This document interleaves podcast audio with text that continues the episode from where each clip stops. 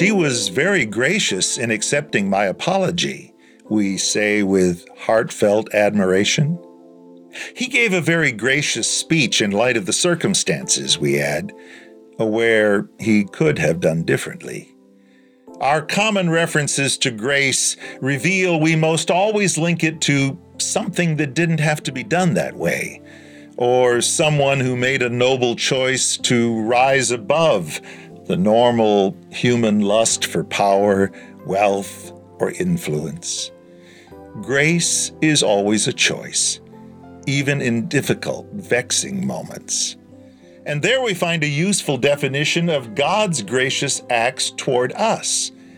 They are always some things He was never obligated to do.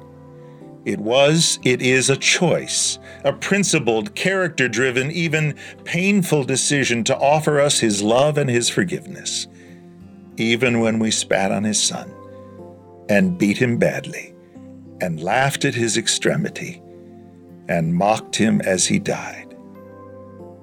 If God were not gracious, all who have ever lived would be doomed. For there is no distinction, since all have sinned and fall short of the glory of God. But grace is real, forgiveness happens, and broken lives are made brand new.